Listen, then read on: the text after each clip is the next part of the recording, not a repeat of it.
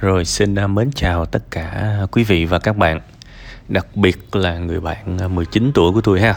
Cũng vô đại học, rồi lần đầu tiên xa nhà ở ký túc xá. Ôi những hình ảnh quá quen. Tôi nghĩ là tương đối nhiều người trong các bạn nghe những cái đoạn mô tả này là bồi hồi xúc động đấy. Có lẽ tương đối nhiều người ở đây cũng đã từng trải qua những cái điều đó. Và công bằng mà nói thì ký túc xá là một, một hình ảnh rất đẹp trong mắt nhiều người.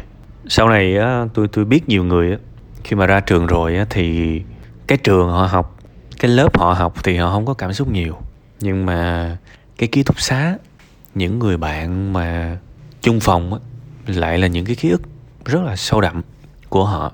Thế thì thực ra tôi nghĩ là bạn có thể tư duy theo cái hướng là cuộc sống là những trường học, những lớp học. Và mình sẽ cần phải học giỏi trong những cái lớp học đó. Ký túc xá thực ra là một cái lớp học về tính xã hội. Và đó là lần đầu tiên mà chúng ta được học một cái môn học mà từ nhỏ tới lớn chúng ta hoàn toàn lạ lẫm. Ở trường thì ở trường phổ thông, ở trường cấp hai, cấp ba, cấp một thì có thể là vẫn có những hoạt động xã hội với những người khác. Nhưng mà xong rồi chúng ta về, đó không phải nhà của chúng ta. Còn ký túc xá là lần đầu tiên, đó là một ngôi nhà và chúng ta phải chia sẻ nó với những người anh em khác. Và chúng ta cần phải học để có thể biến ký túc xá thành một nơi thật vui vẻ. Hồi nãy tôi tôi vừa nói với các bạn đó là có những người xem ký túc xá giống như là một môi trường tuyệt vời, thấm đậm tình cảm, tình yêu, tình thương. Nhưng cũng có người vô cùng khó chịu với ký túc xá và họ muốn dọn ra bằng mọi giá. Thế thì đương nhiên chúng ta có thể bảo là tính phù hợp. Chúng ta có thể bảo là tính phù hợp nhưng mà chẳng lẽ sau này mình đi làm và đi tới đâu mình cũng muốn một mình hay sao? Thế thì rất có thể là kỹ năng xã hội của mình có vấn đề. Và tôi nghĩ là chúng ta lúc nào cũng phải rạch ròi một khoảng thời gian dành cho mình và một khoảng thời gian để hòa nhập. Nó rất quan trọng. Và khi mà chúng ta hòa nhập thì đôi khi chúng ta phải quên mình. Mắc cười vậy đó. Tại vì nếu mà mình sống mà mình muốn mọi thứ theo ý mình thì mình khổ lắm. Hãy đừng sống một cuộc đời mà lúc nào cũng theo ý người khác. Chuyện đó không nên. Tại vì cái đó ba, ba, ba phải quá. Và nó cũng chẳng đi tới đâu. Nhưng mà hãy cũng, cũng đừng sống một cuộc đời mà cái gì cũng muốn theo ý mình. Và đôi khi muốn tất cả theo ý mình nó cũng khó. Tại vì nhiều khi mình cũng chả biết mình muốn gì. Nên phải phân định ra. Sẽ có những lúc, những hoạt động chúng ta nên hòa vào đó và hòa nhập. Và con người cái sự hòa nhập quan trọng lắm. Vừa rồi tôi vừa làm cái tập là câu nói hủy diệt sự tiến bộ. Đại khái như vậy. Nói về cái câu tính tôi như vậy. Nếu mà tính tôi như vậy chẳng lẽ sau này các bạn lấy vợ lấy chồng về nhà gia đình của chồng về gia đình của vợ chúng ta để y nguyên cái phiên bản tính tôi vậy hả? Đâu có. Mình sẽ luôn phải thay đổi chứ. Mình đi ra mắt nhà chồng nhà vợ mình cũng phải thay đổi cho thích nghi hoàn cảnh chứ. Đừng có vin vào tính tôi vậy. Chúng ta đi làm, chúng ta cũng sẽ, cho dù chúng ta có gọi là thích xề xòa, thích ăn mặc kiểu cách hay là thích mặc hip hop này nọ, thì rồi chúng ta cũng sẽ phải mặc đồ công sở. Tại vì chúng ta cần thích nghi. Thế thì những cái hoạt động ký túc xá cũng vậy. Sẽ có những lúc mình cần một mình thì mình cứ một mình.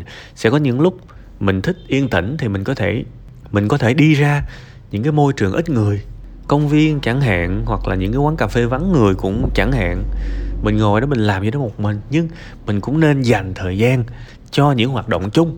Những cái hoạt động mà lúc đó chỉ đơn thuần là vui chơi và hòa nhập và quan tâm tới cảm xúc của người khác, quan tâm tới sức khỏe của người khác và hỏi han ừ mà nhìn này nọ. Ví dụ mở tủ lạnh thấy ô ba má mới gửi chả đồ lên hả, dữ ha, tháng này ấm nha. Ừ, thí dụ vậy, nói chơi chơi vậy thôi. Và trong ngày á, luôn có một cái thời gian mình dành ra để vì mình và vì người nữa.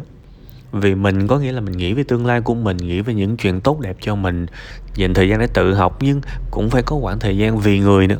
Có nghĩa là mình nghĩ ừ con A, con B, con C, thằng D gì đó. Trong cái môi trường ký túc xá đó, mình có thể chia sẻ được gì với tụi nó, tụi nó quan tâm tới điều gì và mình có thể nói gì với tụi nó để thắt chặt cái tình thân. Đó là vì người đó.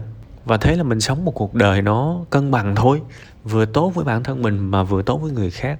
Hòa nhập là như vậy. Hòa nhập đôi khi không phải là làm theo ý mình, mà là làm theo cái điều tốt cho tất cả. À, ví dụ người ta ngồi vui thì mình cứ ngồi mình chơi chơi. Mình có thể nói thẳng bài ngửa với tụi nó luôn là ừ, thông cảm, tính tao xưa giờ cũng trầm trầm, nhưng mà nhìn vậy chứ tao quậy lắm. Tụi bay rủ tao mà nấu ăn này nọ, rồi tao làm bung trời cho bay coi, thí dụ vậy. Để người ta hiểu mình thôi. Và mình sẽ cần hòa nhập.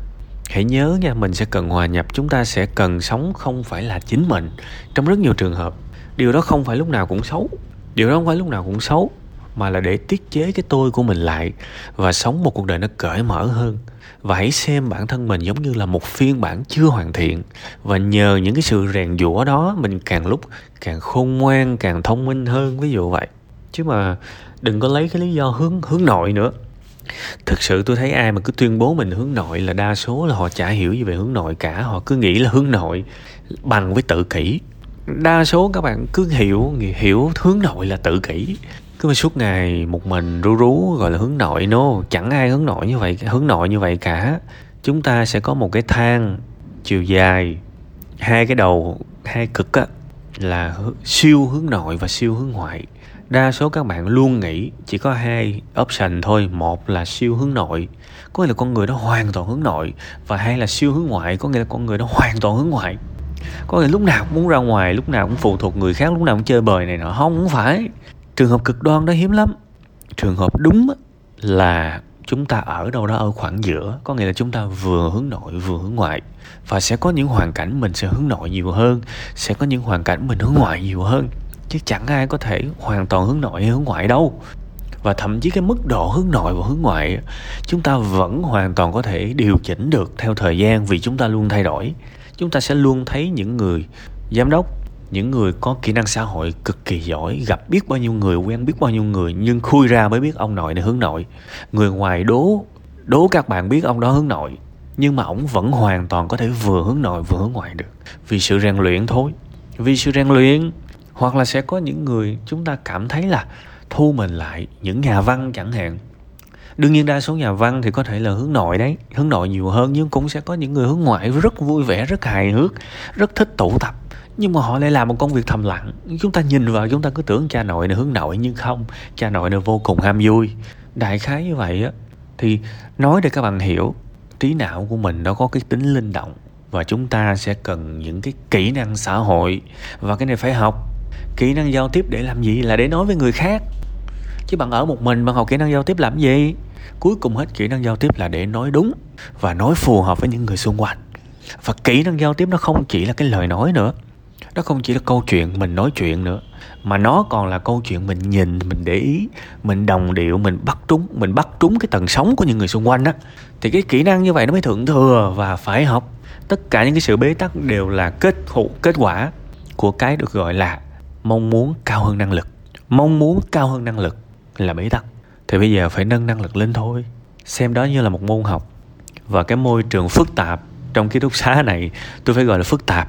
Tại vì đó là những con người, trong đó đa số là những con người chưa hoàn thiện về mặt tính cách, chưa hoàn thiện về kỹ năng xã hội, nên cái sự ích kỷ nó nhiều lắm.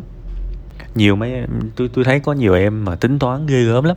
Thì đó cũng là cái môi trường tốt để sau này mình đi làm công ty, mình ở những cái khu tập thể này nọ thì mình sẽ có kinh nghiệm từ trước thì nó dễ ứng phó, nên phải học.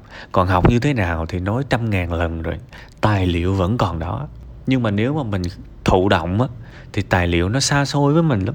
Những cái này chỉ hết rồi ha. Nên tôi cũng chẳng muốn nói là mỗi lần phải lặp lại cho nó dài ha. Đó là những cái lời tâm tình mà tôi muốn gửi đến cho bạn. Mọi thứ đều có thể thay đổi hết, nhưng mà chỉ nằm đó buồn thôi thì nó không giải quyết được gì đâu. Có thể buồn nhưng mà cũng phải, đại khái là cũng phải có chút ý chí, thì rồi đâu sẽ vào đó. Và mình nhìn lại ký túc xá sẽ là một cái môi trường rất đẹp, rất đẹp với đời sinh viên.